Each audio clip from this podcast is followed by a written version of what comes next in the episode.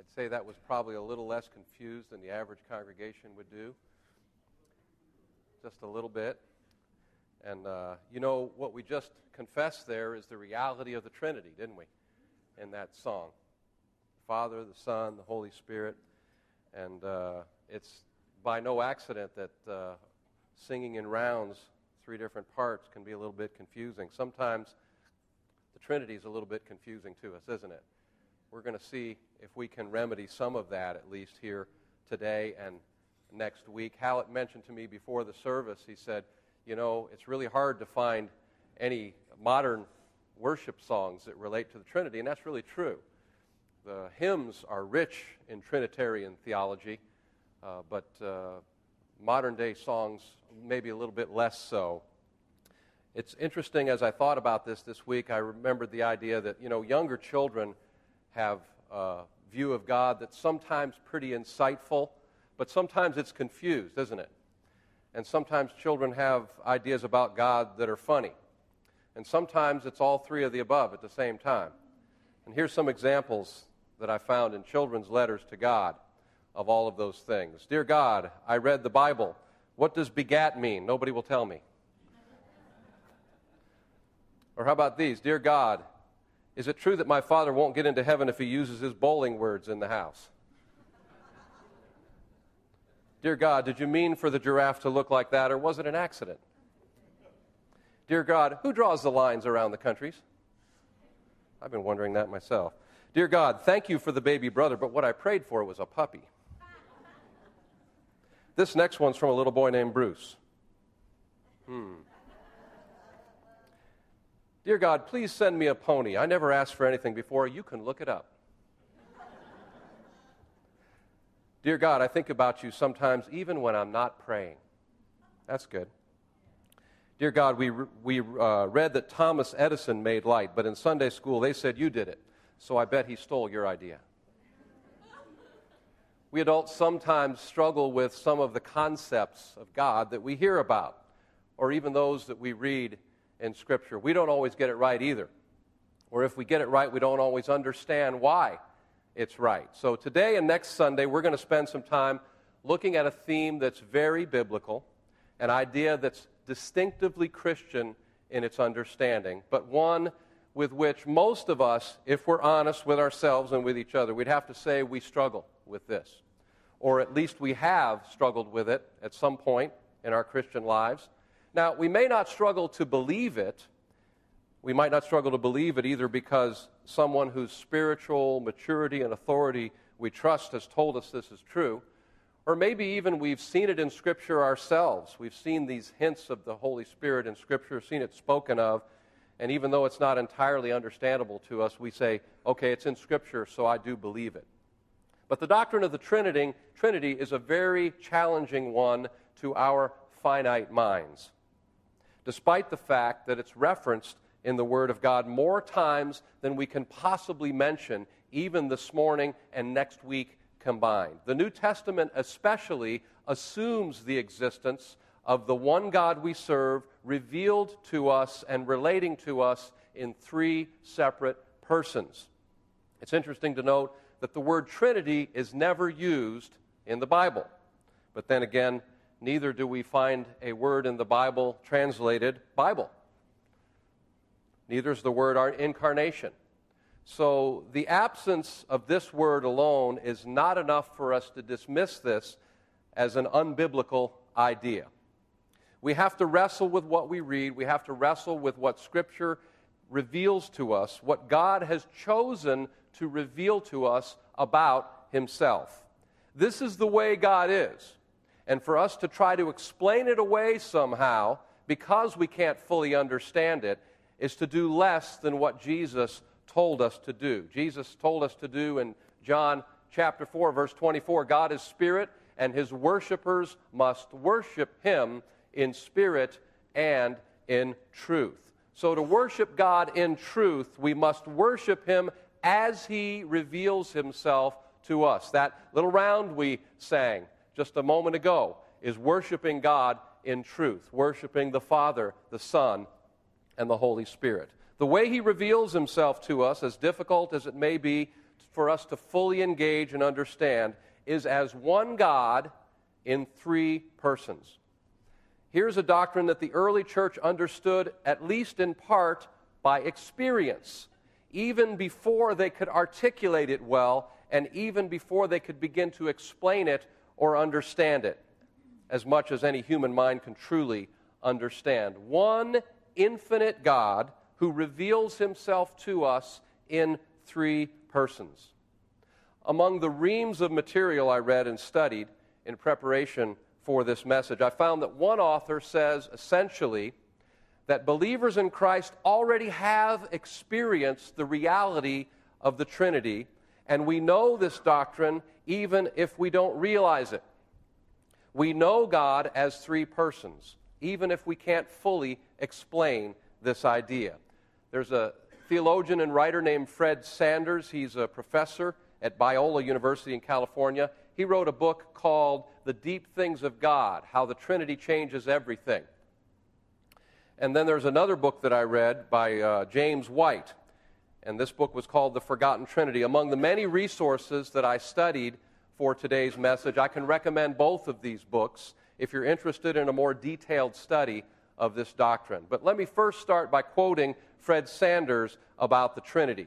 He says, Reality comes first, and understanding follows it.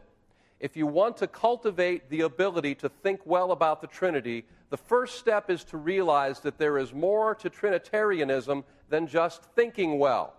Instead, Christians should recognize that when we start thinking about the Trinity, we do so because we find ourselves deeply involved in the reality of God's triune life as He has opened it up to us for our salvation and revealed it to us in the Bible.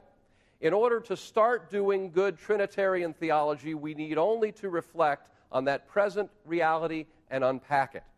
The more we realize that we are already compassed about by the reality of the gospel Trinity, the more our Trinitarianism will matter to us.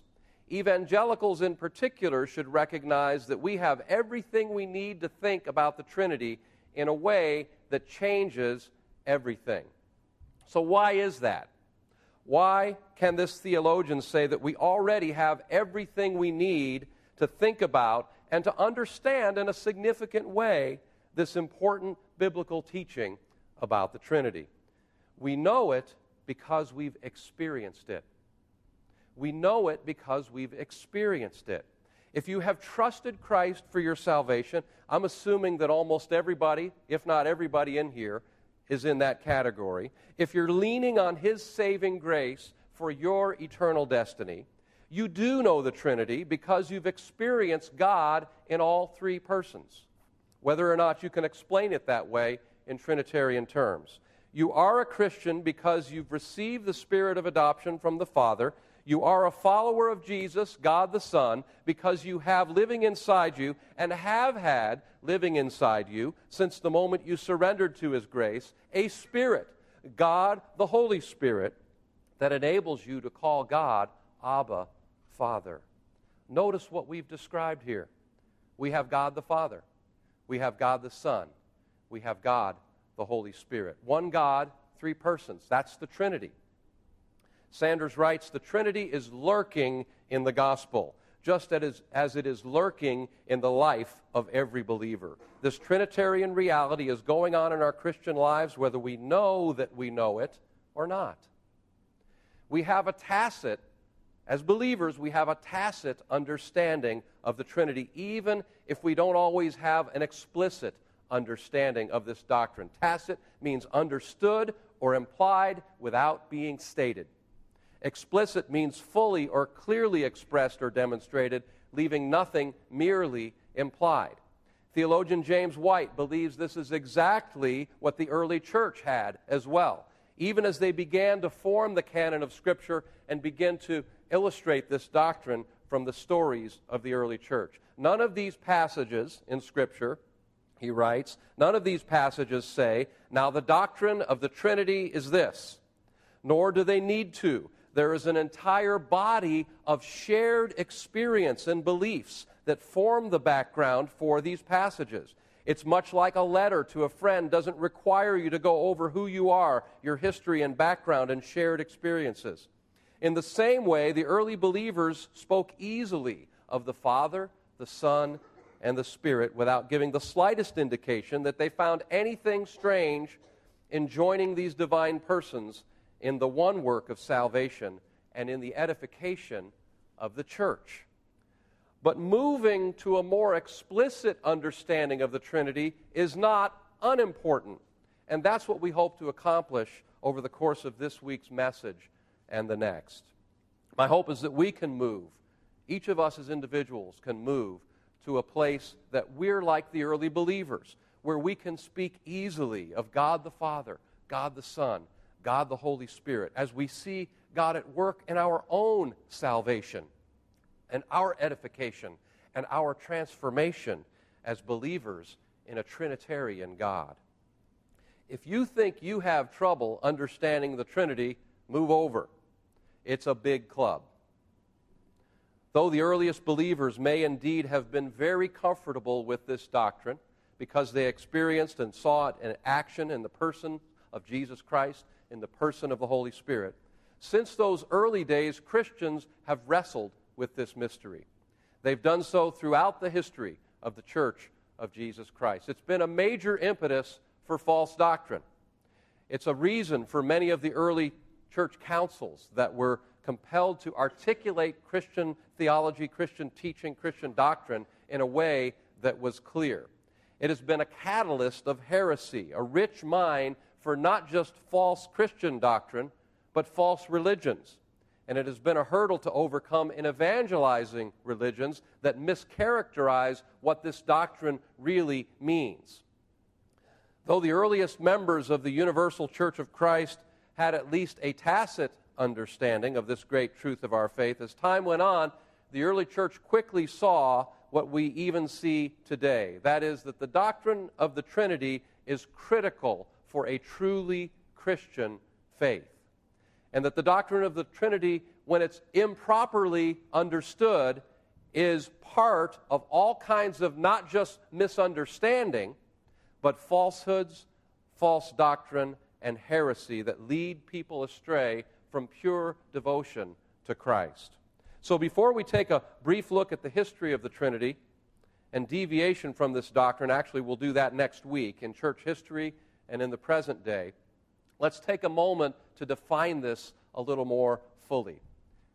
In Matthew chapter 3, verse 16 and 17, we see one of the most clear examples of the Trinity at work. As soon as Jesus was baptized, he went up out of the water. At that moment, heaven was opened, and he saw the Spirit of God descending like a dove and lighting on him. And a voice from heaven said, This is my Son, whom I love. With him I am well pleased. So, here in this passage, we see all three persons of the Trinity in action, either visibly or audibly. Now, in the Old Testament, in several places, we see definite hints of the Trinity. In the New Testament, this doctrine is opened up for us much more clearly because it's in redemption. It's in redemption. As we've noted, it's in the gospel itself, it's in the good news that the Trinity is most clearly at work most clearly active, most clearly present. In this passage, we see God the Father speaking from heaven. We see Jesus, God the Son, being baptized. He's a person. He's a person that the Father loves. He's a person that the Father is pleased with. He's a son. And we see God the Holy Spirit descending in the form of a dove. Now, Jesus isn't speaking to himself here, but he's spoken to by God the Father. There's no way you can read this particular passage of Scripture with any kind of integrity in interpretation and confuse the three individual persons of the one who is Trinity. This passage demonstrates some key elements of the Trinity, which we're going to explore in more detail as we go along here today and next week. First, we see the deity of Jesus. We also see that in that we, we see that in many other passages, but without the deity of Christ, there can be no Trinity. This is a critical element of the Trinity. Each person of the Trinity is fully God. God the Father is not one third God. God the Holy Spirit is not one third God. God the Son is not one third God. We also see the intimate relationship between the persons in the Trinity. God the Son, Jesus, fulfills God the Father's will by being baptized. God the Holy Spirit, seen here in the form of a dove, expresses God's approval of Jesus' act of obedience, just as much as the words that are heard from heaven. By implication, those are clearly attributed to God the Father. Anyone seeking to deny any aspect of the Trinity in some way has a lot they have to explain away if you point to this passage, if you begin to look at this passage of Scripture. This is an eyewitness report repeated in Mark and Luke with a few different words and details, but it's a clear example of the Trinity at work. One God, three persons with different roles working together in relationship. Now, one of the problems with explaining the Trinity is that we often tend to think of and explain things by means of analogy. An analogy is explaining that this something is somehow like that something. And this often helps us. It does help us to relate to something that's not as easily understandable in a way that's a little bit more understandable when we make analogies between things. Now, this has absolutely nothing to do with the sermon except to illustrate analogies. I want to read some analogies, and they, these are from a humor contest to see who could write the funniest analogies. And I just was looking for a sermon to use these in. And these are analogies, but they don't really have anything to do with the Trinity. Her face was a perfect oval, like a circle that had two sides gently compressed by a thigh His thoughts tumbled in his head, making and breaking alliances like underpants in a dryer without cling free. she grew on him like he was a colony of E. coli and he was room temperature Canadian beef. she had a deep, throaty, genuine laugh, like the sound a dog makes just before it throws up. Her hair glistened in the rain like a nose hair after a sneeze. John and Mary had never met. They were like two hummingbirds who had also never met. Even in his last years, Granddad had a mind like a steel trap, only one that had been left out so long it had rusted shut. the young fighter had a hungry look, the kind you get from not eating for a while. He was as lame as a duck. Not the metaphorical lame duck either, but a real duck that was actually lame, maybe from stepping on a landmine or something. and last, and certainly least, he was deeply in love. When she spoke, he thought he heard bells as if she were a garbage truck backing up. Those are analogies. Those are analogies. They're funny. Yes, analogies are helpful they're sometimes funny. Even Scripture, we know, uses analogies, doesn't it? We are like sheep who've gone astray. The kingdom of heaven is like a mustard seed or like leaven. But here's the problems with analogies of the Trinity, and indeed any attribute of God.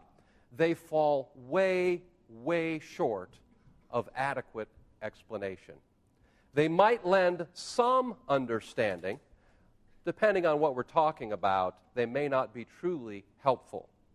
And they always break down at some point. What's more, in attempting to compare God to something, analogies may actually explain something wrongly. Here's an example that I found related to the Trinity. Some people have explained that the Trinity is like H2O, the Trinity is like water. Now, water exists in different forms, right? It can be frozen, in which case it's ice. It can be vapor, like the water vapor that forms clouds or fog. And it can be liquid, like this water in my cup. But to say that the Trinity is like that not only falls short of explaining its reality, but actually denies something very important that Scripture teaches us about the Trinity. Think about this. That's because, you know, water can exist in vapor, frozen, or liquid form, right?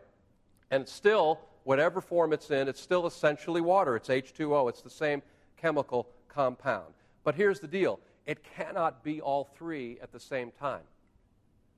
It cannot be all three at the same time. So the water, vapor, liquid, ice, that doesn't, doesn't work. That doesn't work as an analogy of the Trinity. What Scripture teaches us is that God is Father, God is Son, and God is Holy Spirit, all at the same time, eternally.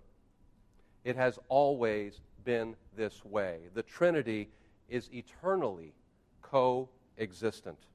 When we begin next week to look at some of the false doctrines and heresies that have been rooted in a misunderstanding of the Trinity, we'll see this one clearly.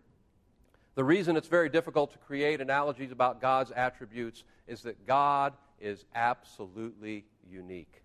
We can't come up with an adequate analogy because we can't truly compare God as a being to anything or anyone else. The Old Testament says this in Exodus 15:11, "Who among the gods is like you, O Lord? Who is like you, majestic in holiness, awesome in glory, working wonders?" So, though I do reserve the right to resort to an analogy or two in this message, I want to speak to you now for a few moments propositionally about the Trinity for a moment. Let's use some dictionary definitions. Holman Bible Dictionary says this Trinity is a theological term used to define God as an undivided unity expressed in the threefold nature of God the Father, God the Son, and God the Holy Spirit.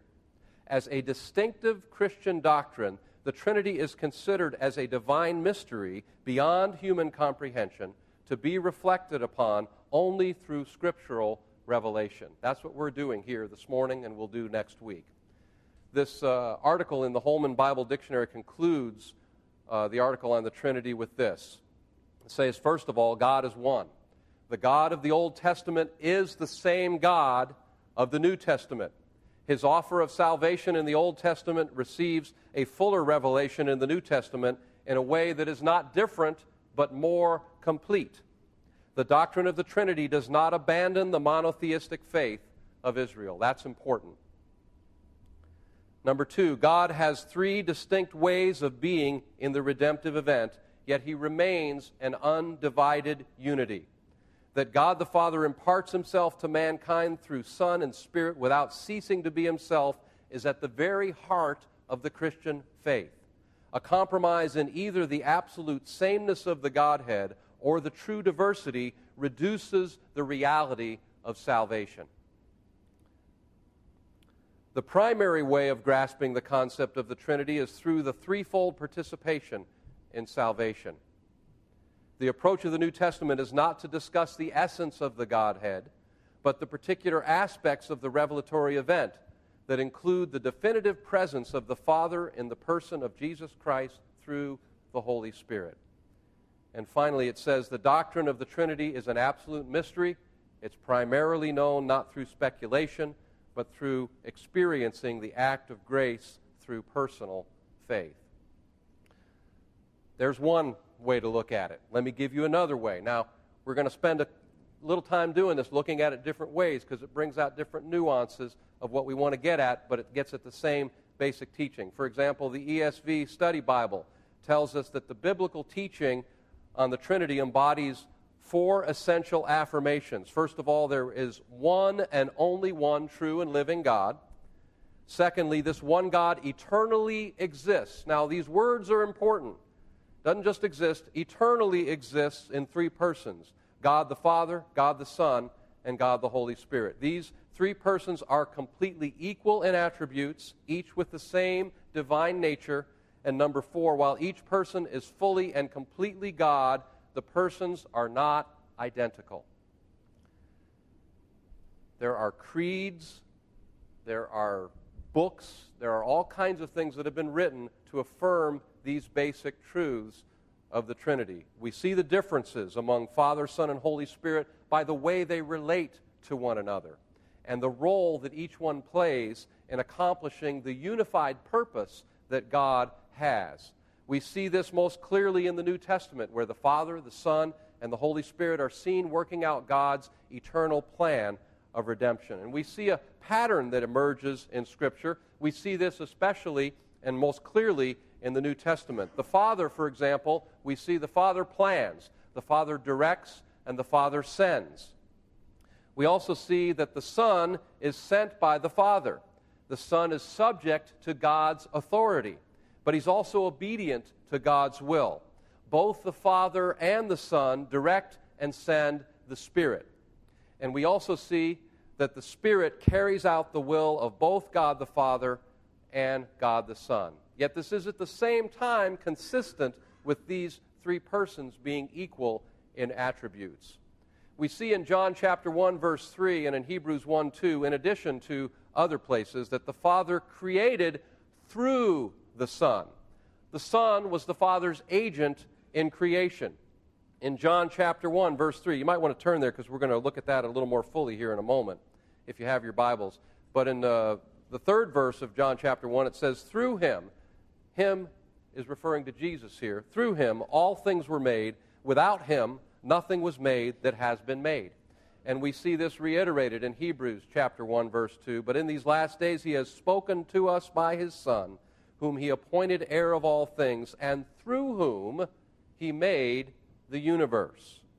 In fact, John chapter 1 is full of a very rich Trinitarian theology and imagery, and it's worth studying in that context. But even with a two part message, we can't take time to do that in depth today.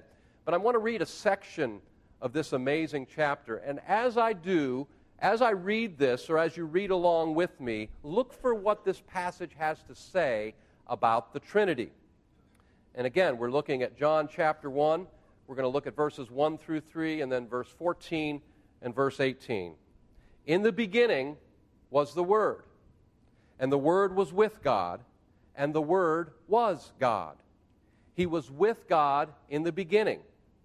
Through him all things were made. Without him nothing was made that has been made.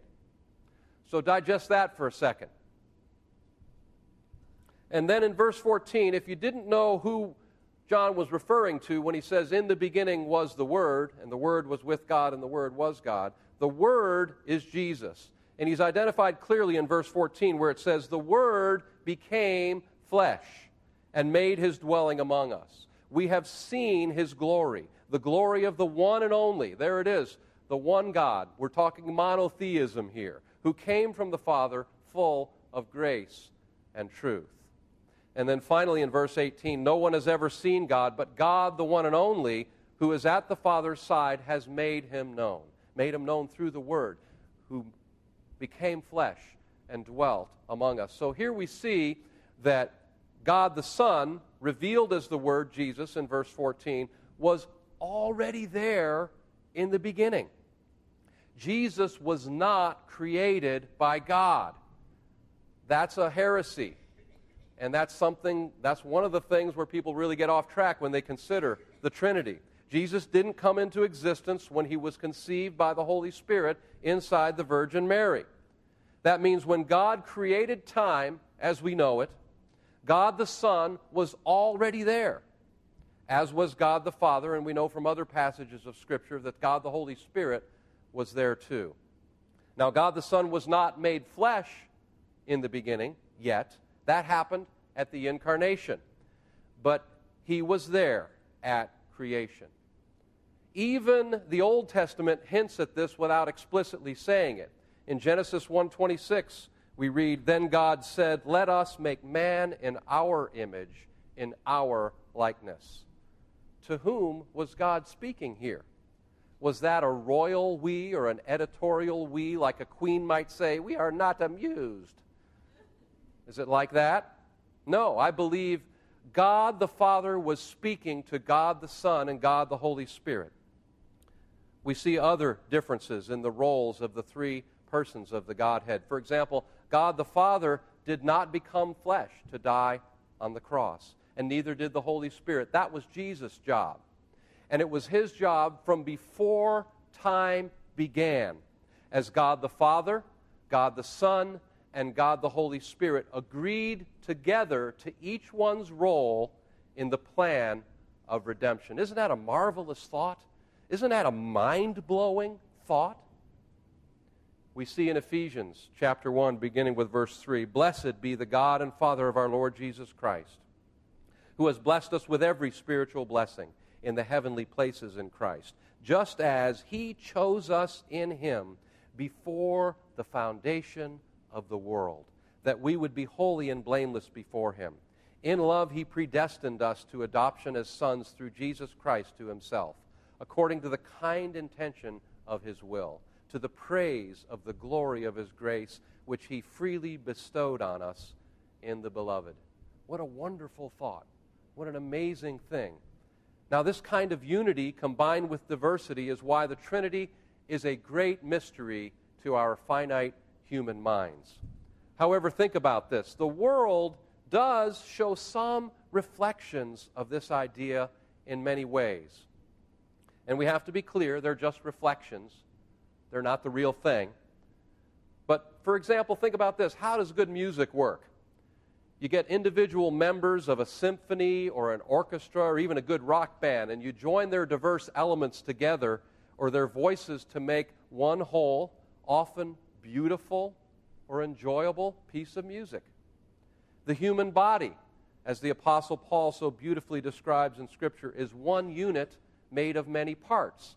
And he uses that analogy to compare the human body to the church. How about a good meal? A good meal isn't just a steak. Now, I think that's a great start, personally. But what's a steak without a good baked potato? Maybe a salad, some vegetables, a roll. What about a football team? We've looked at this idea before.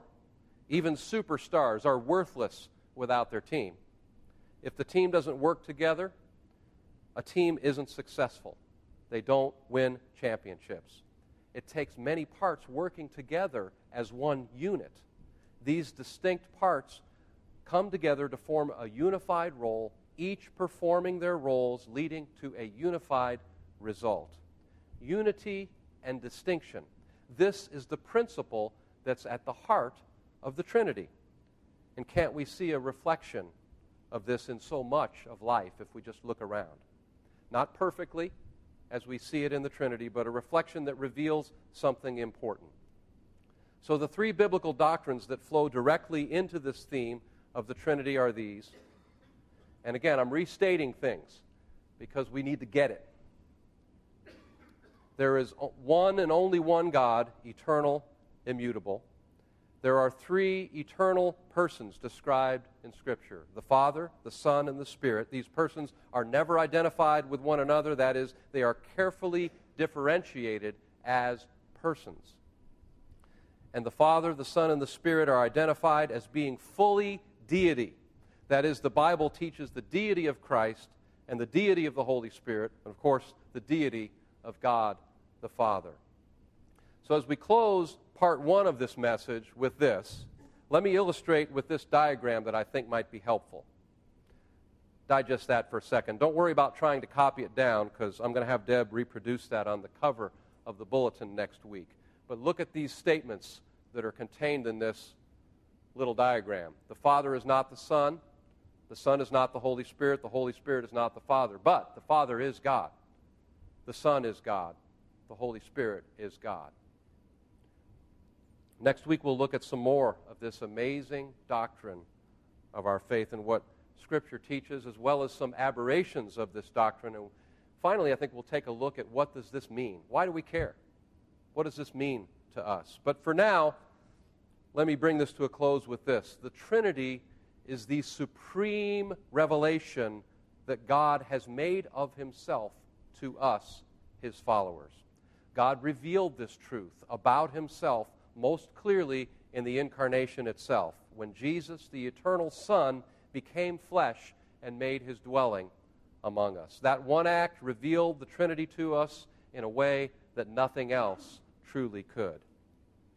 Quoting again James White from the book that I mentioned earlier every true believer is indwelt by the Holy Spirit of God, and the Spirit is always going to fulfill the promise to lead us into all truth.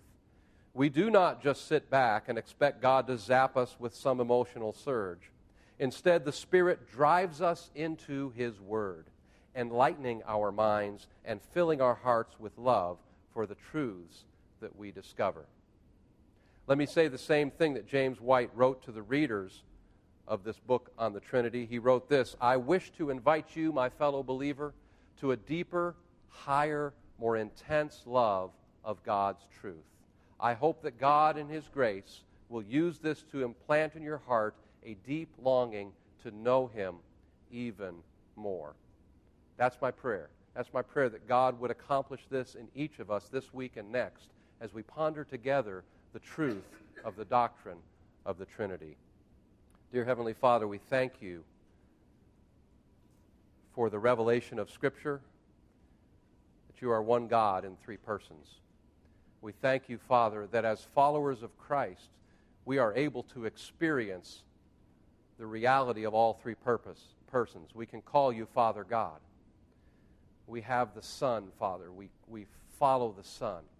And Lord, we have the Spirit living inside of us as a seal for our redemption. We're grateful for these realities, Father. Help us to grasp the things that we need to. Help us to attain to more of an understanding of this wonderful, amazing doctrine. We're grateful for these things, Lord God, and we commit them to you. We ask you, Father, through your Holy Spirit and by your word, Father, to illuminate this to us, we pray. In Jesus' name, amen.